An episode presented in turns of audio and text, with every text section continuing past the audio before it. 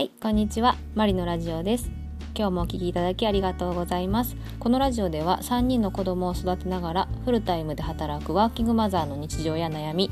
あとはちょっと役立つ情報を発信するラジオです。はい、それでは今回なんですけれども、まあ、うちの夫婦はですね、あの自分で言うのもなんですけれども、あの比較的仲のいい夫婦なんですね。で、えっ、と仲良し夫婦でいるためにうちがやっている突拍子もないことっていうのが2つありまして、それをご紹介したいと思います。ね、皆さんのところは夫婦仲はいかがでしょうか？結婚当初はね2人で、まあ、仲良くやってたんだけれどもやっぱり子供が生まれて家族になると関係性も変わってきますよね。出産してからね仲が悪くなったっていう友達も私の周りには結構いてで、まあ、話を聞いていると、まあ、コミュニケーション不足というかまあねご主人もなかなか忙しくて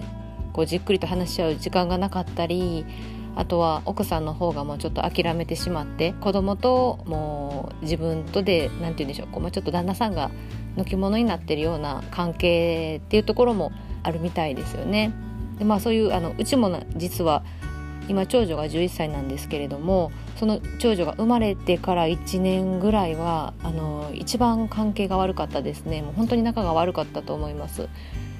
でまあ、その理由っていうのも、まあ、産後あるあるなんですけどもあの私は育児初めての育児でいっぱいいっぱいでしかも長女がもう本当に寝ない子で30分寝ては泣いて起きて30分寝ては泣いて起きてででなかなか寝ないのでもう授乳して抱っこしてっていうのでもうずっとその繰り返しだったんですね。でもそれにも疲れきっていてでまああの、まあ、優しい主人なので手伝おうとは手伝ってはくれるんですけども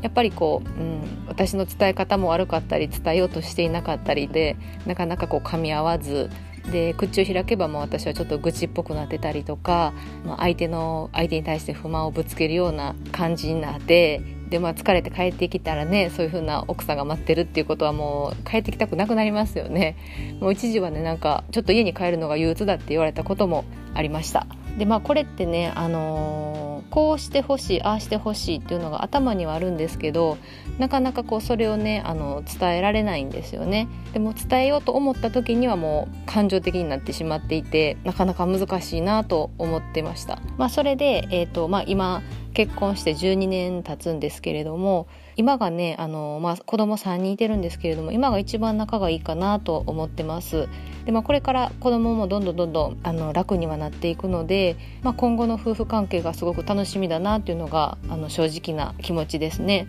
はいちょっと本題からそれてしまったんですけれどもうちの夫婦が仲良く仲良しでいるためにやっている2つのことなんですけれども、えーとね、まず1つ目が、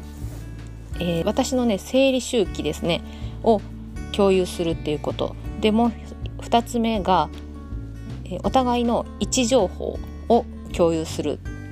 この2つになります。ちょっと一つずつ説明していくんですけども生理周期をね共有するなんですけれどもえっとね、これはもうぜひおすすめしたいと思います。でもともとカレンダーアプリでお互いの予定とか家族の予定を共有してたんですよね。で、えー、とその中には、まあ、設定であの自分しか見られない予定っていうのも入れられるのでそこに私は自分の生理のえー、と予定日とか、まあ、実際に生理になった日とかっていうのを、えー、と毎月毎月入力していました。でまあそれ自分だけ分かってたらいいのかいいなと思ってやってたんですけどもえーとまあね、毎月ですね私自分では気づかなかったんですけども、えー、とその生理が来る1週間前ぐらいからですかねなんかやたらとこう主人にあの突っかかっていくようなことがあるんですよね。でこれ私は全然自覚してないんですけどまあなんかイライラするんですよ。でイライラして、えーとまあ、主人に突っかかっていって、まあ、ちょっとなんか雰囲気が悪くなってで主人の方もまあちょっとストレスを感じて鬱陶しいなっていうなんかそんな感じになってたんですよね。で、えーとねまあ、それも私も気づかず、まあ毎、毎月毎月そうやって過ごしてたんですけれどもどうやらまあ主人の方がちょっと記録していたようで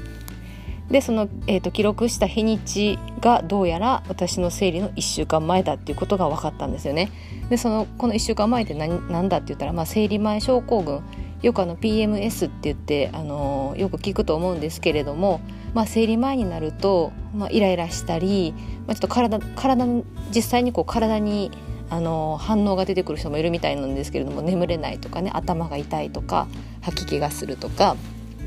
でも本当生活に支障が出るような方もやっぱりひどいひどくなるとひどい方はそういう風になるみたいですね。で私の場合はまあなんかイライラするとかちょっとこうなんか殺気立ってるんですよね。でもう、まあ、自自覚をしていなかったのでもちろん病院とかにも行ってないんですけれどもまあおそらく軽い PMS だろうなっていうことが分かりました。でそれからはあのその夫婦共有のアプリの中の私が自分だけしかあの見れるようになってなかったその生理の周期っていうのを、まあ、夫婦共有にしましてでお互いに声をね掛け合うようにしたしてるんですよね今。まあ、どちらからともなくあのそろそろやぞっていうような感じで声をかけることによって、まあ、主人もあの、まあ、私がもしイライラしてたらあそろそろ来るなとで直接やっぱり言ってくれるんですよね。あのちょっとイライラしてるからもうすぐ来る来るでとかそういうふうに言ってくれたりあとは私も私でこのイライラはもうすぐ生理が来るからだなっていうふうにすごく自分を客観視できるようになりました。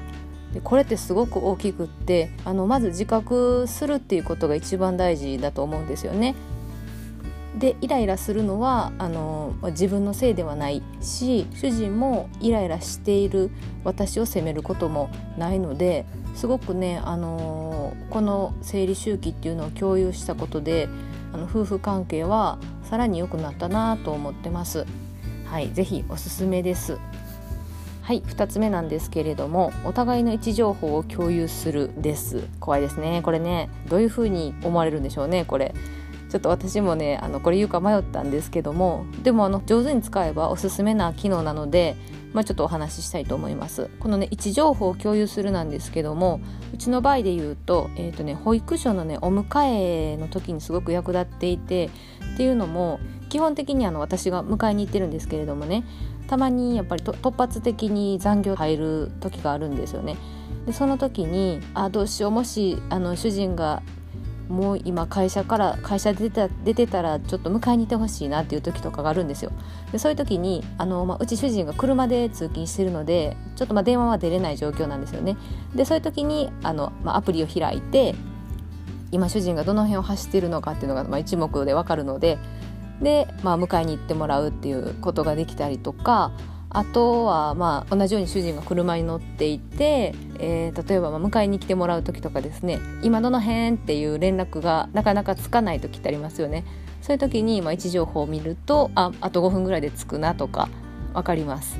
あとはこれはちょっとまあの、主人、えーと旦那さんは嫌がるかもしれないんですけどもえー、旦那さんが飲み会に行った時ですね会社とか友達とかと飲み会に行った時に今どの辺にいるんやろうっていうのでね、まあ、終電うちの場合はもう終電間に合わ間に合うんかなっていう心配な時ぐらいしか見ないんですけどもそういう時に位置情報を見れ見た見てあまあ駅に向かってるなっていうのが分かって安心してこっちは先に寝るっていうようなそういうのもそういう使い方もしてます。でこの位置情報なんですけどあのそこまで詳細ではないので、まあ、大体この辺だろうっていうのが分かる程度なんでまあ、例えばなんかどういうお店に入ってるとかそこまで詳しいものではないんであのご安心ください。で、まあ、これが分かることで何て言うんでしょううんこの位置情報のアプリを入れたことで、まあ、なんとなくお互い信頼し合えるというか、まあ、信頼してるから入れれたのあのこのアプリを使えてるのとも言えるんですけどもまあなんかすんなりこのアプリを使い出してくれた主人にすごくあの信頼ができましたね私は。まあ、でも世の中ちょっと嫌がるだあの旦那さんの方が多いかもしれないんですけどもただあの大前提として、まあ、お互い共働きで働いているのでこう生活をねあの家族の生活を円滑に回すために使うっていう意味で位置情報を共有するっていうのはすごくいいのかなと思います。でも家族がね円滑に、ま、家族家庭が円滑に回ると自然と夫婦仲も良くなるので、まあ、ぜひあの興味がある方は試してみてください。はいちょっとね今回はあのー、内容的にどうかなって思ってた思うような内容だったんですけれども、あのー、まあ、私はすごくいいなと思って使っているので、まあ、共感していただいたか共感していただけた方はぜひあの使ってみてください。それではマリのラジオ今回はこの辺で終わりたいと思います。また次回もぜひ、えー、聞いてください。それではさようなら。